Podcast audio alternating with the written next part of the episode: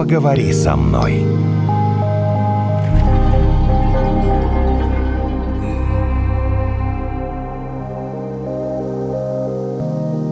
Здравствуйте, это подкаст «Поговори со мной». Наталья и Евгений.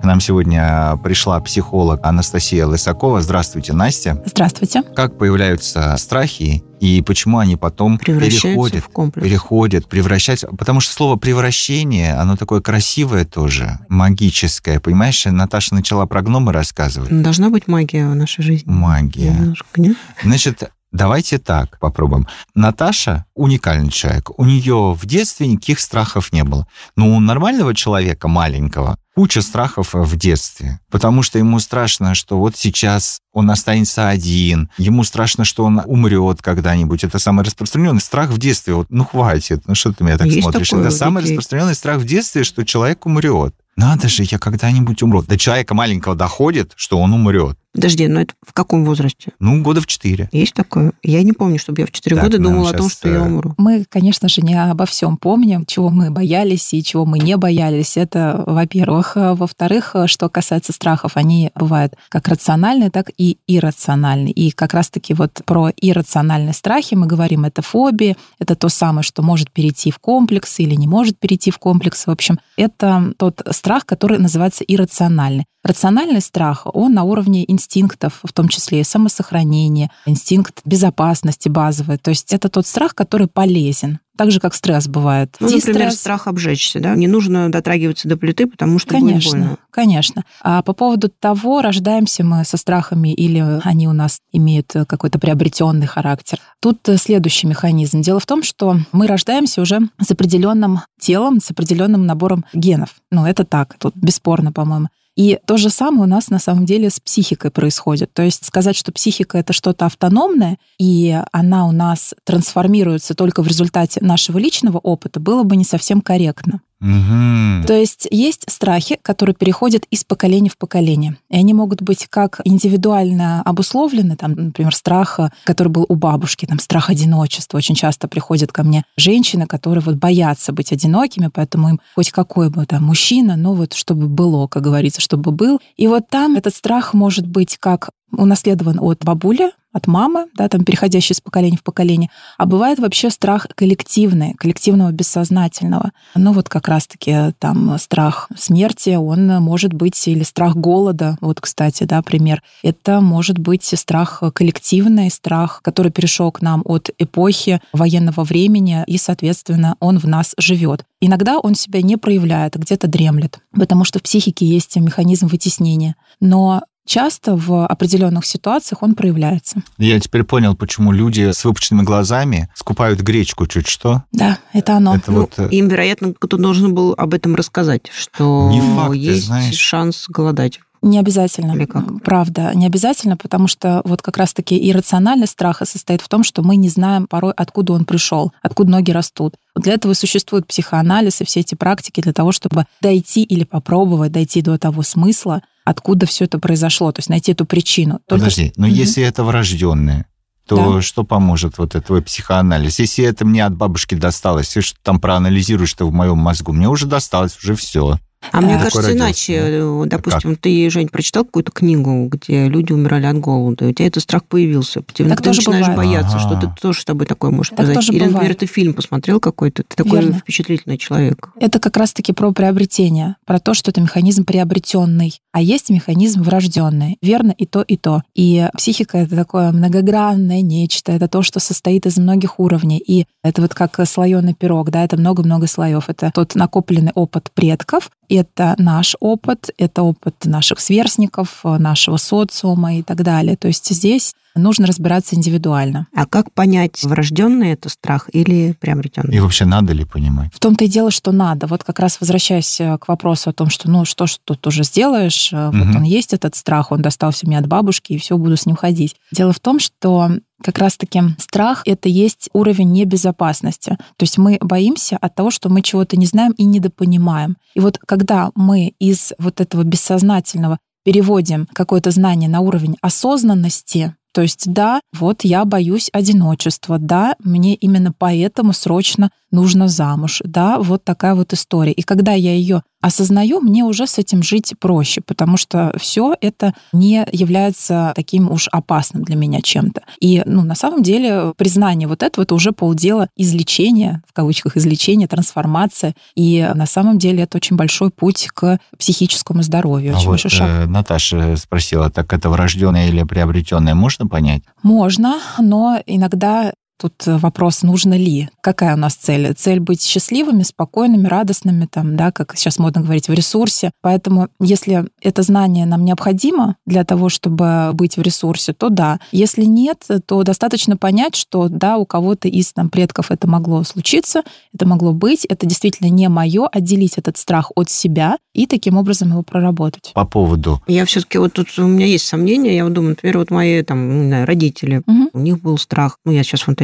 бедности. Почему Да. он должен ко мне прийти? Не должен, не обязательно. Просто вот психология очень часто люди ищут однозначных ответов, потому что что? Это тоже безопасно. Ну вот мы узнали, нам все рассказали, первое, второе, третье, четвертое, у нас есть инструкция, все классно, я теперь готов жить счастливым. э, Я управляю как бы ситуацией, да? Да, абсолютно. То есть я, как это пирамида потребностей, то есть я нахожусь на уровне безопасности, мне комфортно, мне хорошо с этим знанием. Но если бы было все так просто, то была бы написана какая-то одна книга, где были ответы на все вопросы, и мы бы жили бы по схеме. Но так как мы все индивидуальны, у нас есть неповторимый опыт и от предков, и от нашего проживания, то мы не можем сказать однозначно. То есть это может быть, а может быть это в детстве кто-то внушил. Вы видели когда-нибудь абсолютно спокойных людей? Ну вот, которые ни по какому поводу не тревожатся, которые, ненавижу вот это вот, в ресурсе, да, которым комфортно, которые никогда не переживают. Но такого же не существует. То есть в каждом из нас живет свой страх. Абсолютно, абсолютно. Причем почему-то нам вот э, стыдно быть слабыми, стыдно чего-то бояться, а это нормально.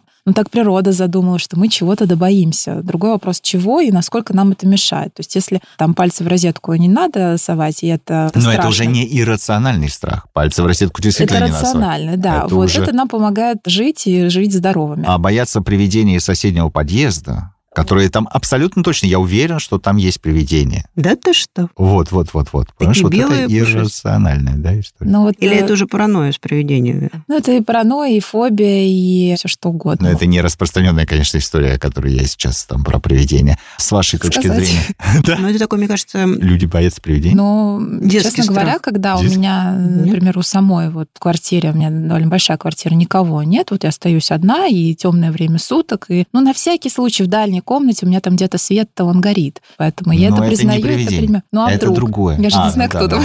да. По вашему опыту, какой самый распространенный страх, который такой присутствует? Ну, правда, смерти, тот, который мы уже назвали. Ага. он в каком возрасте появляется? Тогда, когда формируется личность, считается, что это вот 3, 4, 5 лет, и тогда философские вот эти вопросы можно услышать от детей. А зачем мы рождаемся, почему умираем, а умрешь ли ты, мама, обязательно, а почему ты умрешь и так далее. Если здесь поговорить с ребенком очень конкретно, А честно, давайте скажем, давайте Мгм. скажем. Вот, вот спрашивают, действительно, дети вот в таком возрасте часто задают такие вопросы. Да. А как правильно ответить? Ну, вот чтобы у него потом паранойя там не развелась, фобия, да? А так же, как про секс, вот ничего не выдумывать. То есть не нужно говорить, что этого нет, что мы-то обязательно не умрем, вот все умрут, кроме нас. Ну, я, я много слышала версий, и про секс тоже. Вот это вот мама съела чипсинку, и в итоге у нее вырос животик, вот это вот ужасно. И в итоге, да, Боже мой. да, ну это... Мы многого не знаем. Это реальный, да, случай из практики, и поэтому люди-то и живут в каком-то странном мире. То есть нужно просто исходить из правды. Да, может быть, не описывать во всех подробностях, не давать там ребенку условно в три года там читать Камасутру, но это совершенно не обязательно. И то же самое про смерть. Каких-то там, может быть, супер подробностей ребенку не обязательно знать, но факт, он должен быть правдивый, нормальный, То есть нужно сказать, взрослости. да, мы умрем. Да, в определенном возрасте это такой биологический процесс. Мы так устроены, это правда. Я сейчас не по теме,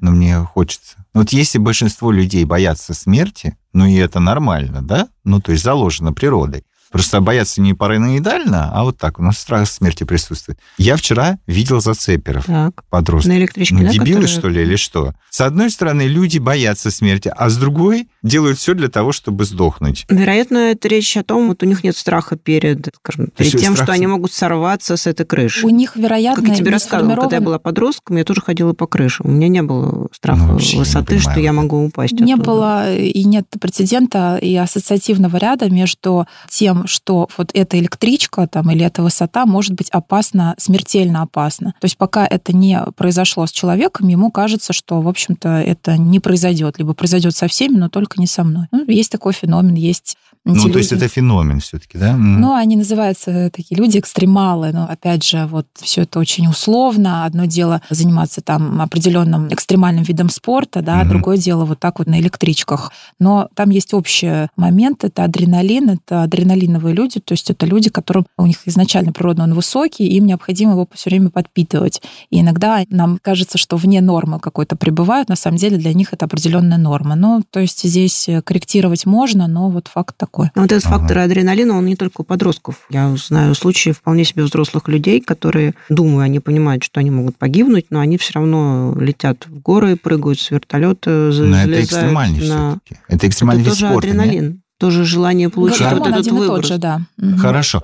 А вот Ну, по риск, поводу лет- условно говоря. летят, ты говоришь, летят. Но у нас с тобой коллега категорически боится летать в самолете. Ну, Прям категорически. Слушайте, ну понятно, да, что пройти по ночному Уссурийску условному может привести к гораздо более печальным последствиям, чем лететь на самолете. да. Потому что вы Ну. сейчас рассуждаете с позиции рацио, а мы опять же говорим про страхи иррациональные. Вот аэрофобия это относится как раз-таки очень распространенный страх, с ним очень часто обращаются к психологу, и это и есть иррациональное что-то. То есть рационально мы прекрасно понимаем, что самолеты редко разбиваются, гораздо больше шансов попасть в автомобильную катастрофу, гораздо проще быть действительно в Уссурийске ночью. Ну, в условном, я не хочу обижать Нет, Уссурийск, нет, да, нет, но- да, мы вообще ну, ни- так- ни- никак не обижаем его. В Архангельске. Я вот пошла вечером гулять в Архангельске, там не работало освещение, было неприятно, когда А, я встретила по По Грустно, группу Подмосковью, молодых где угодно, но я думаю, что по Нью-Йорку, если пройтись, тоже будет иногда не очень комфортно, какие-нибудь районы, да, определенные. А, Вот. Да, и А с потому ним что можно бороться? статистика. Конечно, можно. Да. Просто нужно Я понимать. вот могу рассказать Да-да-да. про свой опыт. У меня была аэрофобия, причем она ладно. появилась у меня с возрастом. Я в детстве совершенно спокойно летала, там, не знаю, лет до 20, мне кажется. А потом в какой-то момент, а я помню, вот я сижу в самолете уже на высоте, он вдруг так, знаете, так крылом так влево, так раз, Ну, резко. разворачивается. Да, и потом в другую сторону, и все. И тут у меня появился этот страх, я поняла, что я не хочу летать, мне страшно, я не могу взлететь, я могу, то есть я даже могу, не знаю, выпить бокал вина перед полетом, но как только я сажусь в кресло, все, никуда. Вот ты прям, особенно этот взлет и посадка, руки мокрые, ты весь дрожишь внутри, не знаю, А потом валерьянку. закончилось это все. Он закончился, но я сознательно его из себя, я не, не пошла к психологу, я себя как бы запрограммировала.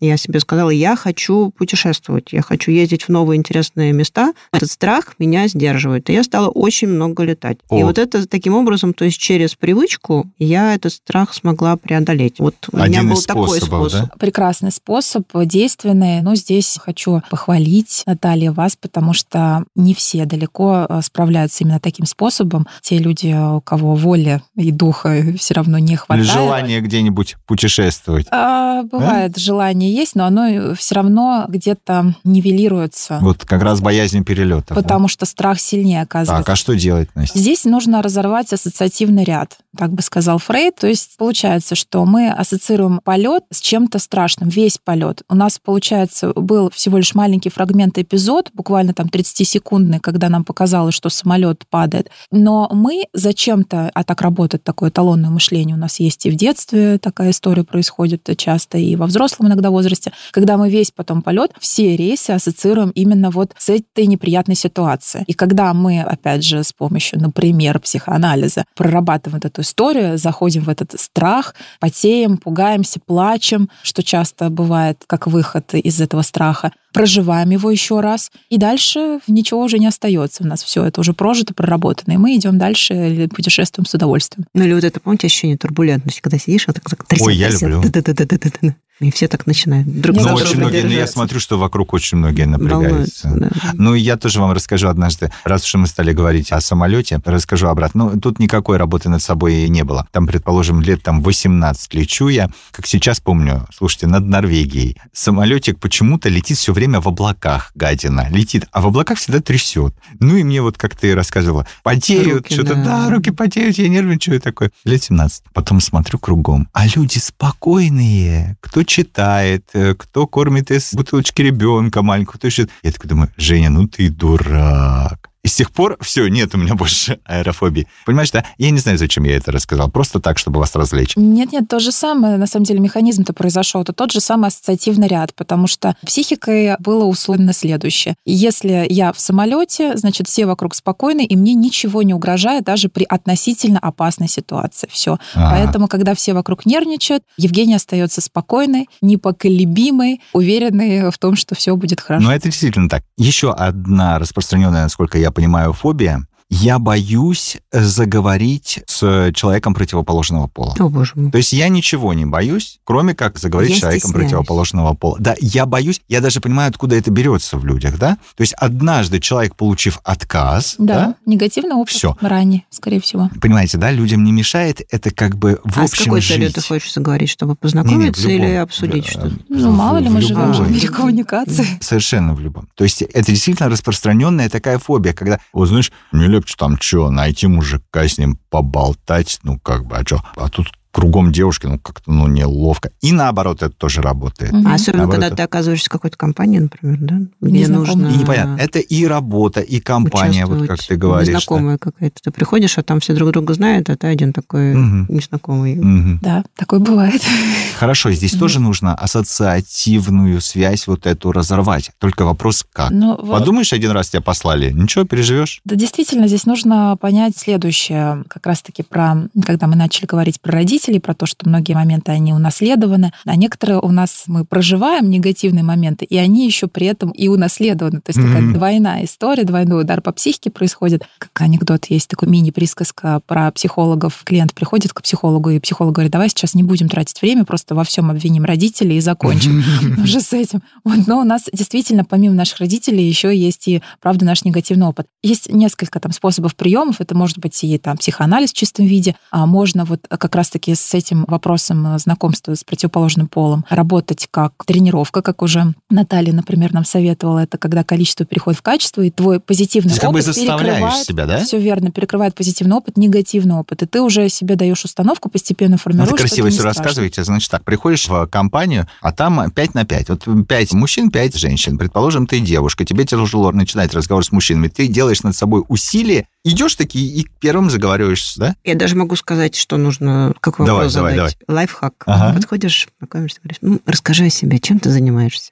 Вот любой мужчина на 15 минут можно расслабиться, попить вино, поесть, посмотреть в телефон, он будет рассказывать о том, чем он занимается. Только нужно вот погляд, говорит, да-да, а что еще? «А, Да ты что? Наталья, такой опытный манипулятор. Вот попробуй. Ну, это правда, потому что... Нет, это я что мне с мужчиной? Я найду сейчас. Ну, что там? Как там? Тачка твоя? Нормалек? А что сейчас говорят, цены выросли?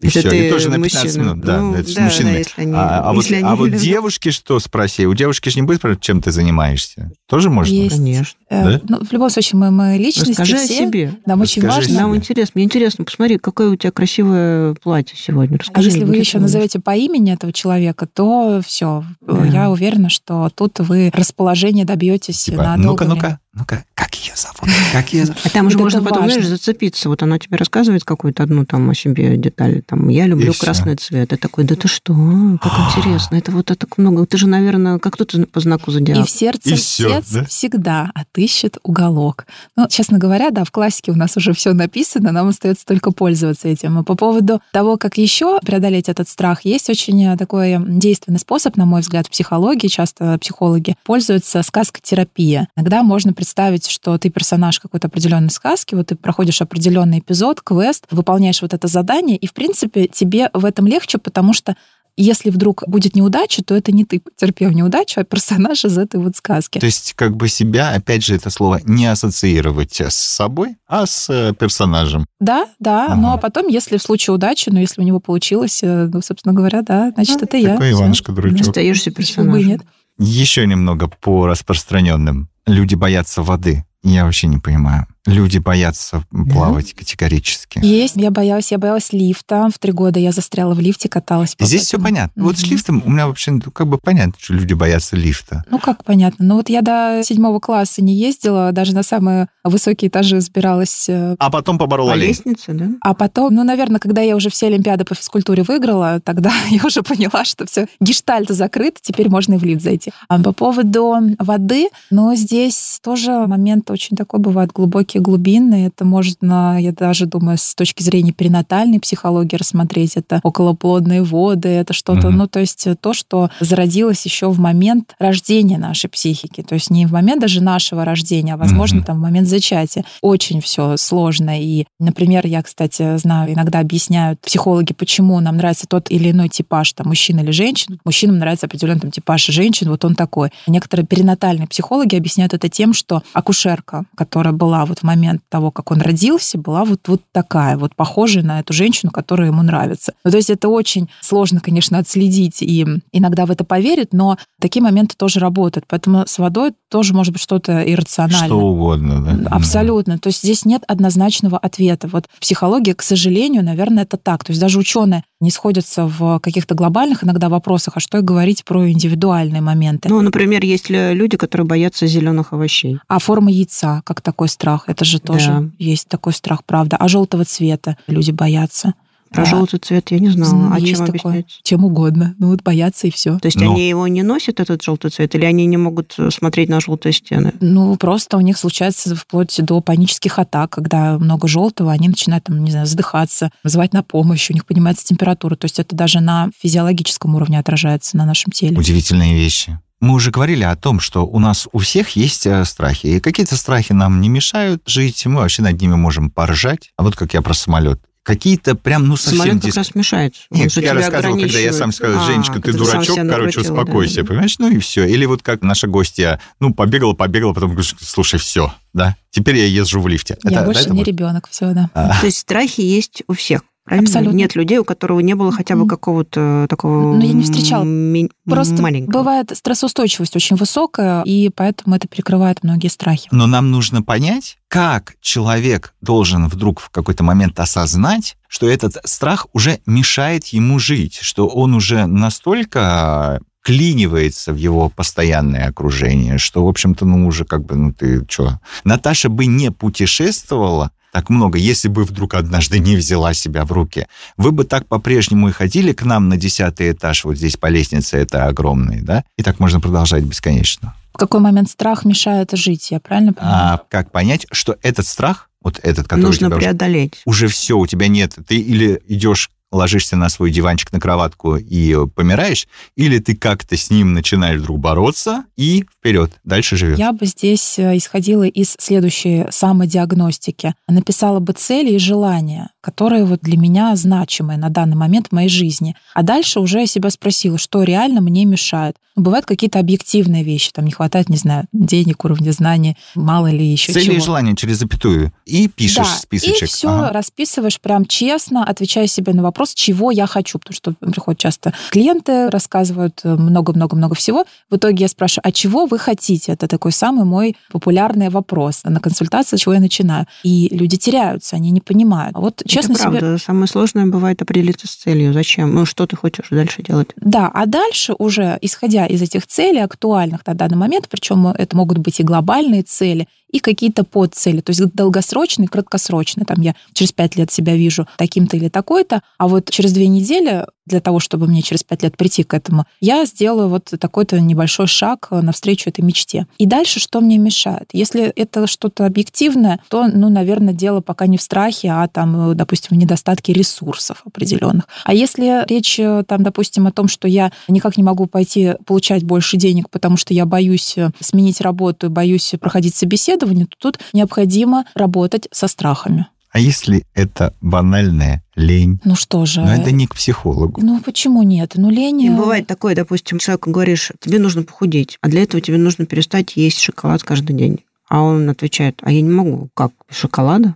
Или как, без хлеба с маслом? Я не могу отказаться от масла. А ты ему говоришь, ну нельзя, это вредно для твоего здоровья. Ты тогда, не знаю, умрешь. Ну, там... во всяком случае, тебе придется пить инсулин. Например. Не все люди готовы отказаться. Или как, например, вот тебе сейчас скажешь, нужно бросить курить. Ты же не пойдешь бросить? Я не пойду, потому что я не мотивирован. Ну, то есть я не хочу, зачем мне? Тебя Либо страх напугать, недостаточно да. высокий, да. потому что когда И люди бывает, действительно... что страх, наоборот, тебя стимулирует от чего-то отказаться. Да, это, это вот, кстати, с курением очень такая распространенная Работа, история. Работает. Конечно, у меня папа курил 43, по-моему, года. Ну, а и что, вы думаете, что он потом испугался? Да, да? Пугался, абсолютно да, испугался. пугает. Ну, там, будучи, от врача, будучи человеком довольно бесстрашным, там, летчиком первого класса, как раз-таки военным летчиком, он испугался, потому что понимать, что ответственность за своих близких он несет, за себя, за свое здоровье. И вот ему врач сказал, что ну, вы можете продолжать курить, но с вашим э, сердцем на данном этапе жизни это может закончиться фатально, летально очень быстро. Поэтому он отказался. Такая обратная сторона страха, что он может не только тебя где-то останавливать, но и, наоборот, тебя двигать дальше. Друзья мои, перед тем, как лишаться какого-то страха, подумайте, а может быть страх, который заставляет вас двигаться дальше. А если он только лишь останавливает вас от свершений,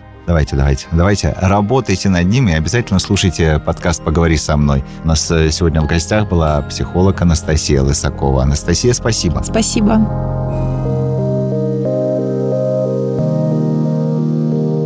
«Поговори со мной».